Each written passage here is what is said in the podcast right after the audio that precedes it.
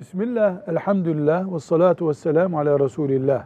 İdeal evlilik yaşı kaçtır soruluyor. Bu konunun en güzel cevabı şudur.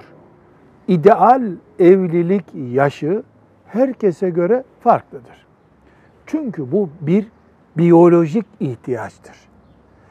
Yöreye göre değişir, bünyeye göre değişir, özel şartlara göre değişir. Kim ne zaman biyolojik olarak evlenmek zorunda olduğunu hissederse o evlenmelidir. Bu 25 de olur, 19 da olur, 39 da olur.